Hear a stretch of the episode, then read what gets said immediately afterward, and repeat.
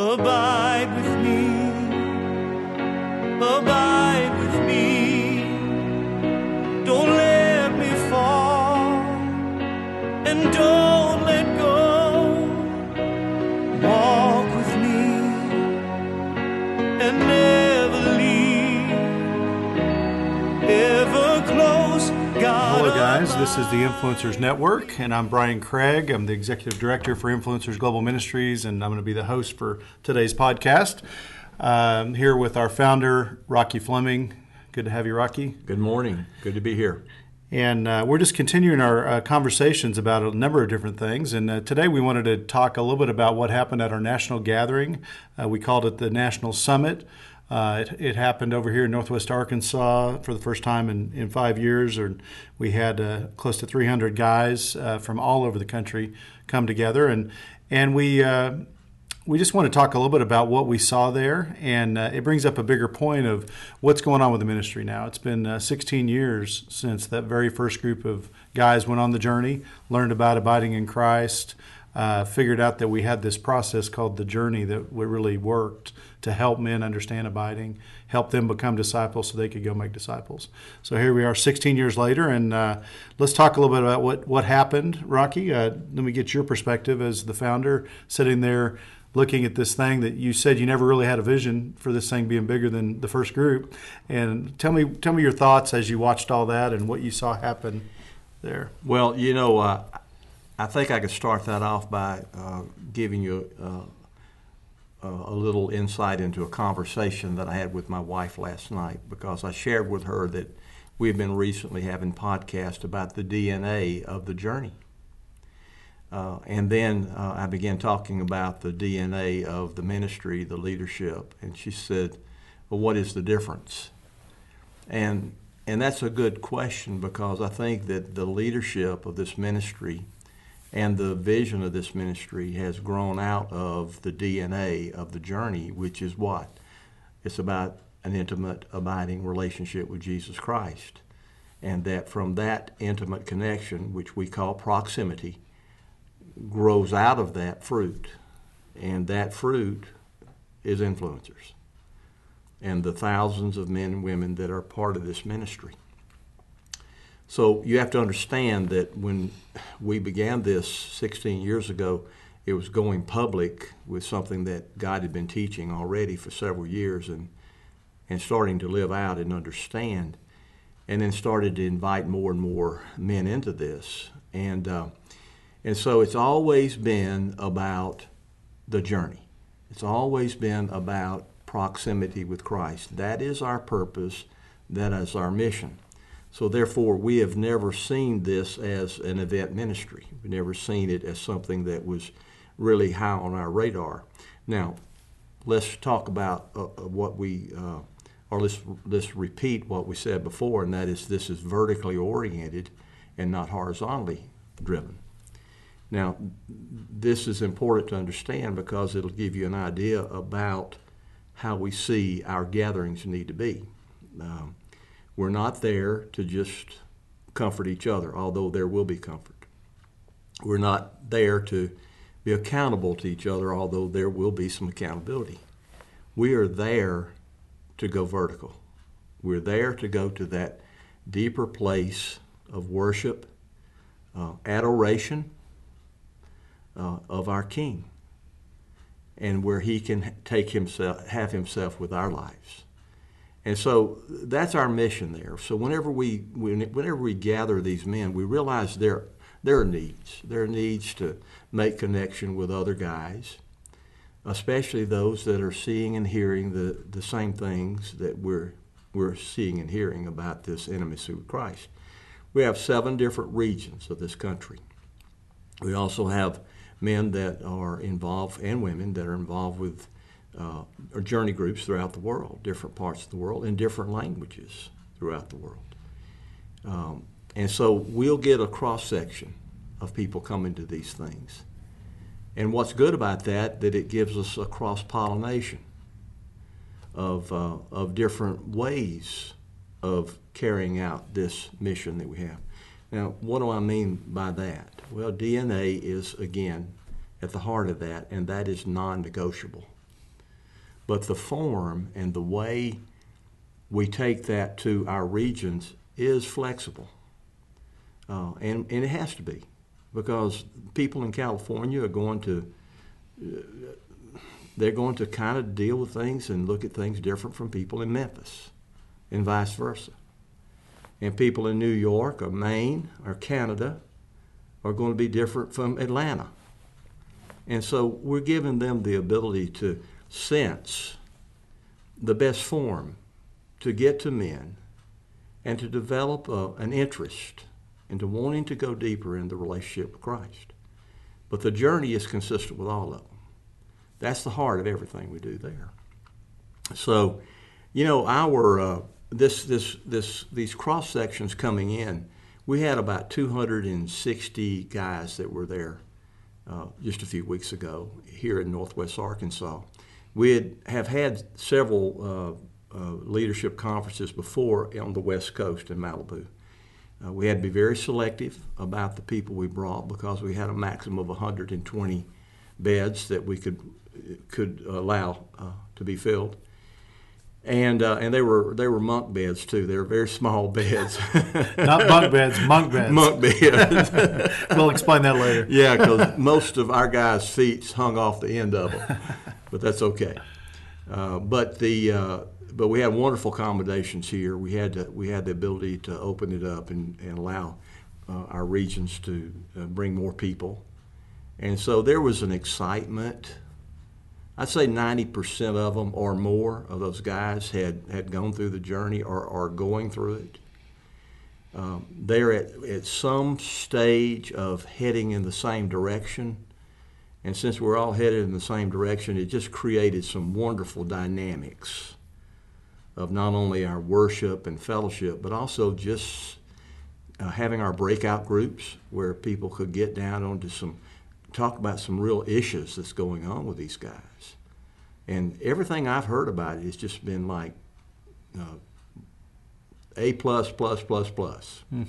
What's your thoughts on it? Well, I wanted to remind everybody that our theme that we came up with was called All In. And that really came from the story of the journey to the inner chamber, when the guy comes to the inner chamber and he says, "He who enters can only enter through personal abandonment and absolute trust." So we challenge the guys, where are you? Are you all in? Are you there? Have you committed your life to Christ? And we really kicked it off in a profound way with Frank Khalil, our regional director from Tulsa, who challenged the men. He was talking about the refugee camp, and he said, you know, maybe you've been over the bridge and you would consider yourself a believer. Maybe you've been through a journey group, but are you really all in? Have you consecrated your life, given your whole life to Him? And we went outside. There was this large bridge going over the creek, and we gave the guys an opportunity to walk over that bridge and make a statement to themselves and a consecration, a declaration to God. Maybe they've never really given their life to Christ. Maybe they thought they had. Right. Or maybe they've given life to Christ, but they wanted to give Him their whole life, the rest of their life, make Him Lord of their life. Right. And that was, just talk about that moment. That was a pretty special moment, I thought. Well, it was very special, and there were people, there were various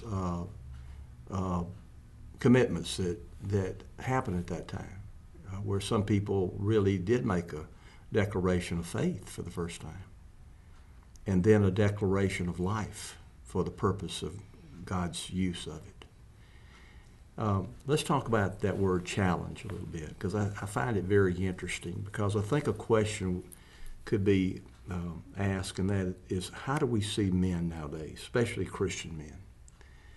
And, you know, I've been involved with mentoring and ministering to Christian men now for probably about 30-plus years. And I don't have a PhD in it, but I think I could, because I know a lot of different men, and I know their struggles, and I know a lot of them are consistent. But here's what I'm seeing about most Christian men in America. I think they're under-challenged. I think that they are under-equipped. I think that they are underutilized. And because of this, I don't think they know who they are or what they're capable of doing. And I read in scriptures words like more than conquerors. And I see something there that is just courageous and bold. And I say this all the time, that I think that we probably are seeing the mission of what most Christian men think in America is to be a nice guy. But honestly, I don't think that following Jesus is going to make us a nice guy. I think it's going to make us a good guy. I think it's going to make us a good man. But I think we'll be dangerous. I think we'll be courageous. Now, what do I mean by dangerous? I think we'll be dangerous to the spiritual world that influences us. I think that we will know how to take up the weapons of spiritual warfare. Our struggle is not in the flesh, is what the Scripture says, but with principalities of darkness. And that we're given these divinely powerful weapons for the destruction of fortresses. But how many Christian men in this country know how to use those divinely powerful weapons, or even know what they are? And so, you know, I think that when we are able to really sit down with most Christian men, we find that there's a deep longing within them to be that courageous man that God wants them to be. They deep down want to be that man, but they don't know how to get there. And see, that's one of the problems that I see with the way we are approaching Christian men nowadays in this country. That we're just saying, gather. We're just saying, come and let's just talk about a few things. Let's maybe be accountable to each other. Let's nurse our wounds. Let's talk about our issues. But how many of those Christian men are shown how to walk with Jesus? How many of them are shown how to have a daily quiet time? How to learn to self-feed? How many of them are challenged to see that they could be far greater than the man they are if they were able to get in proximity with Jesus? You know, you think about David and his mighty men. You know, there were about 330 men, roughly. Numbers vary. That were really tight in David's circle, King David's circle. And we know David was a giant killer. He was a warrior. But he had 30 men that was in his real inner circle, and they were called David's mighty men. And they were, I mean, read the stories on those guys. I mean, it was amazing, the feats of these men and what they did. And you think about these guys that joined David, that they really were reprobates. They were cast-offs. They were running for their life as well when they gathered around David. But when they gathered around David, they got in proximity of David, and they too became courageous. They became mighty warriors like David. And that's the way it is with men who gather around Jesus. We begin to be a lot like him. And by the way, he was the most courageous man that ever walked on the face of the earth. And that's our goal, is to be like Jesus. Mm. You know, I can't help but think about the story when there were a lot of people following Jesus, and they saw him feed the 5,000 with the fishes and the loaves. They saw his power, and they were just amazed at him. And then he finally decided to cut to figure out who are the real followers and who are the guys just looking for him, what he can do for them. Yeah. And that's when he said, "Unless you eat my flesh and drink my blood, you can have no part with me." And the crowds thinned pretty quickly. Yeah. You know, and it was just left with that small group of disciples. Yeah. He said, "Do you want to leave too?" And Peter said, "Where would we go? You have everything we want. You have the words of life." And I think I see this in journey groups, and I think we tried to portray this at the conference. Every man's going to come to a point where he's faced with this question, will I follow Jesus, even if I don't understand it? Even if I don't understand where it's going, even if it scares me a little bit, if it's mystical, I'll still trust him, but I want to go where he's going to take me. don't you think? Oh, yes. Well, you know, you make a valuable point there, and that is you were telling the story about Jesus giving some of the worst things that these Jews could hear about. It sounded like cannibalism, didn't it? Right. That's I mean, right. And here's the thing about it. Jesus didn't explain himself. Mm-mm. I mean, he just left it out there. And even his disciples, he didn't explain himself. But later on, when he was given Passover, right before he was crucified, he said, "This is my body broken for you. Eat in remembrance of me. This is my blood shed for you. Drink in remembrance of me." It was symbolic of his crucifixion. The Lamb of God who was given to us, who was broken. Everything that Jesus taught was leading to the cross and the resurrection and the redemption. And a disciple of Christ is going to be confused. Oftentimes, there's going to be a mystery to God's will in his life, but does he wait till he understands it to obey him, or does he obey him and trust him because he believes that Jesus is the only way? Mm. That's a challenge that we have, and unfortunately, we water that down. And men have that watered down. We make it easy for them. We're getting to a point, there's a lot of easy believism out there, but there's even more easy discipleship out there where we try to make it convenient for them, where we do not challenge them to go deeper, to think more deeply, to pray more often, pray more fervently, to dedicate their life more sincerely. No, we say, just make it easy for them. Show up if you can. Come once a month. Let's don't ask too much of them. If we ask too much of them, they'll run away. They won't come back. Well, Jesus said, that's okay. Let them go. I'm okay with these 11 men who are going to sit here, and they will be the foundation for my church. I'm okay with that. Rest of them, well, they can come back later, but these are the guys I'm going to depend on.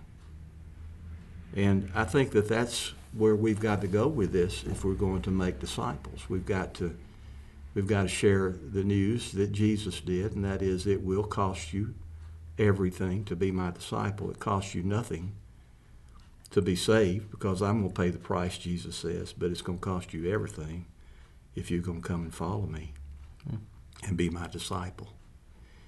That means all in, for lack of a better word. Yeah, and I don't think our message was watered down in any way at our conference. It was consistent with our DNA. Yeah. And again, we just keep pointing people back to Jesus. He's the one who's going to walk with them after that conference is over. He's the one who will give them the answers that they're looking for. We did have a cool moment. I just want to mention, it was your idea, Rocky. I'll give you credit, but you had talked about when you'd been on an Israel trip and you got baptized in the Jordan River, what a special moment that was, even though you'd been baptized before. Yeah. And so we wanted to make it available for a baptism service at this location, had a creek below the bridge. And it was a really neat moment when some of those guys, some who had walked across the bridge, made a public declaration and wanted to be baptized. Some had never been baptized their whole life. And this was a really big moment. Some had been baptized as babies or as kids, but it was a baptism of, I'm turning from this old life I've been living in. Maybe there was somebody who had an addiction to pornography, and they were leaving that at our conference, and they're moving forward in a new life. And we had a couple guys who had some fancy drones and were filming the whole moment, and we hope to put that out on the website because it was really a special moment. Any thoughts on that baptism, what you saw? Well, yes, the reason why I suggested it because it meant so much to my wife and me. And my wife was raised in a denomination that baptized her as a baby. And I would say that they said it was a baptism, but I would say it was more of a dedication because she didn't know what was going on. And that's what she said. I didn't know what was going on. I was being baptized. And then when she married me, we were in a particular church that to join that church with me that she needed to be baptized, so she was baptized, not necessarily because she wanted to, because she had to. Now, don't take that wrong, it was a good thing, but at the same time, it was not, she was not quite connected with the purpose of the baptism. On the other hand, I was 9 years old when I was baptized, so I kind of knew what I was doing, but not really did I know exactly what it was all about. I just did it because I had to. So when we went to Israel, that was one thing that we had said, that when we go to Israel, we would love to be baptized in the Jordan River. And we went to Israel in February. And February in Israel is kind of cool, And and the water that comes out of the Sea of Galilee right there, there are several baptismal spots on the Jordan River, and we were right below it, and it's very cool. But there were several of us that were baptized, and it's interesting because when I went down there, I was my leg was in really bad shape, and the two pastors are dear friends of mine, and I told them, I said, if you don't get me up, I'll be here the rest from now on because I can't get myself up. And I said, don't worry about it. We'll get you. And so they put me down in the water. It's pretty shallow there. It's interesting that you have to kind of work at it. But when they laid me down in the water, I had my eyes open under the water, and I came out, and I saw the sun coming out of it. And it was the most thrilling experience for me. To connect why I wanted to be baptized. It was to show the world that I'm identified with Christ. This is my testimony, that I'm dead and buried and resurrected in Christ Jesus, to live a life for Him. And my wife had the same experience. So it's something that it meant so much to us. And that's why I brought it to the leadership attention, that I would really love for there to be an opportunity for men at our conference that if they wanted to have the same thing that I did, the opportunity to be baptized either for the first time or a renewal, that let's do it. And I'm glad to say it turned out really good, didn't it? It did. It was perfect. So another aspect, and you kind of mentioned it, was the breakout groups. And we had 28 breakout groups with some really good leaders that we recruited to lead those groups. And they were, in my estimation, they were like mini journey groups. Mm-hmm. And it's amazing in a 48-hour period of time how close those guys could grow. Right. And some deep sharing took place, and guys mentioned struggles that were happening, and guys came around them and prayed for them. So really, I think it gave people a picture of what a journey group could look like if they hadn't already experienced it. Right. So that was very, and like you said, it was guys from all different, we purposely mixed up the regions in those groups so that they could meet guys from all different walks of life and different geographical backgrounds. And so that was a neat highlight.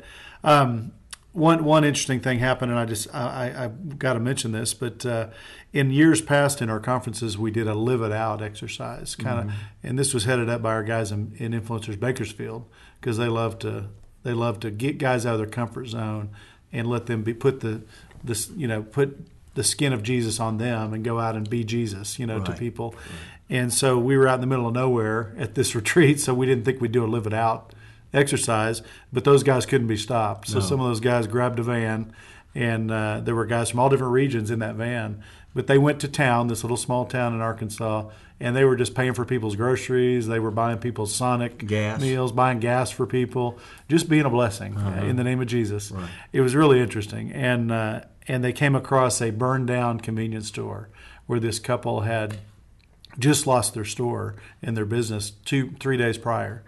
And they befriended them and loved on them and even invited them over to our camp for dinner that night. And all the guys pooled their resources and I think presented with $3,000 or $4,000 just to help this family. And it so blessed this young couple. And the woman said that she'd been praying for God to show her husband that there was more out there than what he'd seen in this kingdom of God thing. And so did you get to be part of that at all? Oh, yes. And but, you know, let me digress a little bit and talk about last year, free hugs. Oh, yeah. The free hug T-shirt. Yeah.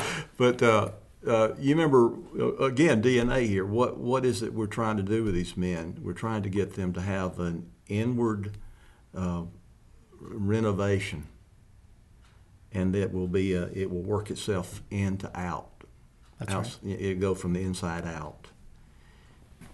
This is the kind of thing we're talking about. I mean, when people are getting excited about their relationship with Jesus, they're going to be looking for opportunities to share Jesus. And it's not going to be just words, Brian. It's going to be deeds. It's going to be love. It's just going to be kindness. Last year, our guys got this good idea that the people at in Southern California, around Venice Beach and Santa Monica Pier and various other places, they needed to have some men out there that had big T-shirts on that said "Free Hugs," and so we put those shirts on. Here you have 120 guys going all over the area. And these Californians out there are seeing these big guys saying with a T-shirt, "Free Hugs," and it's amazing how they ran into our arms to get a free hug. They just needed to be hugged. Different races, different every difference in life, nationalities, cultures, sexes, all of them. It's interesting with me. I'm 72 years old now. Back then I'm 71, and the most of the ones that came to me were young girls, and they saw me as a grandfather figure. And some of them came repeats. And I realized that what an opportunity older people have with younger people. That just to give them a loving embrace or kindness or, you know, just a smile or encouragement. And so... when we were here in a few weeks ago, this couple that lost their store, they were outfitters. They sponsored float trips down the river there, and they lost their store. They lost everything. Now, there was insurance, obviously, that was going to cover it, but that takes a while. So what are you going to do? You're out of cash flow. You're out. You've still got expenses, and there's going to be time before you be able to get back to work. There'll be time before you ever get insurance settled. And so our guys were able to enter their pain. And they gave a gift. And the wife said that she had been praying for a long time for her husband because undoubtedly he was not a Christian. And that she was hoping in some way, form, or fashion that Jesus would knock on his door and present himself to him. She said, "I didn't know it would be a burnt-down store or a bunch of wild-eyed guys from the conference center coming over there showing us his love," but that's how she connected it. Mm. There's a lot of opportunity around us if we're willing to go to it, but it needs to begin first in our heart. Yeah, I wanted to go back to that because that's an important point. If we're doing the works, if we're starting with the works, we might miss it because it could just be doing it out of our own flesh or out of our own desire to feel good about ourselves. Right. But if it comes out of an abiding heart, it's a different kind of deal. Yeah, it's an overflow. It's inside out. Inside out, that's right. It's abiding in Christ. And if we abide in Christ, we will bear fruit. And that fruit is, it's hard to describe. You just can't say it's one thing. It's multiple things. It's amazing what he does. Well, I just want to say we felt like it was a great success, and it's going to be fun to see what happens in the future. We feel like we're getting so big that we may have to regionalize these conferences, you know, to allow more guys an opportunity to go to that in the future. But overall, I would say also it was a confirmation. It would continue to be a confirmation of our message. Because we saw those guys, they're getting it. They're resonating with what we believe God is showing us. Mm-hmm. And they were more fired up than ever to go spread the message wherever they are. And so it's going to be fun, even in the new cities and even just the connectivity with the guys. They feel like they're part of a larger army now. Yeah. You know, so. Yeah. So anyway, if you're out there listening and you've never been through a journey group, then we encourage you to contact us. We'd love to help you get started, help you understand what this is all about. We have great training available, and we have materials to help you start a journey group where you are. If you're out there and you've been through the journey, but you've not guided a group, we ask you to pray about stepping up. There's people right around you that need to understand this. They need this message. And so I want to challenge you not to be stagnant, to move out and do the things that God may be putting on your heart. We're going to keep doing these podcasts, and we want to invite you into the conversation. And the way we're going to do that is we're going to invite you to send us an email if you've got a topic or a question you'd like us to discuss on a future podcast. Maybe one day we'll have a radio show where people can actually call in live. Mm. That's dreaming a little bit big, but you never know. Might happen. But send us an email at podcastquestions@influencers.org. And it's podcastquestions@influencers.org. And we'd be glad to take a look at that and see if we can incorporate that into a future podcast. But anyway, I'm Brian Craig. I've been the host here of the Influencers Network podcast.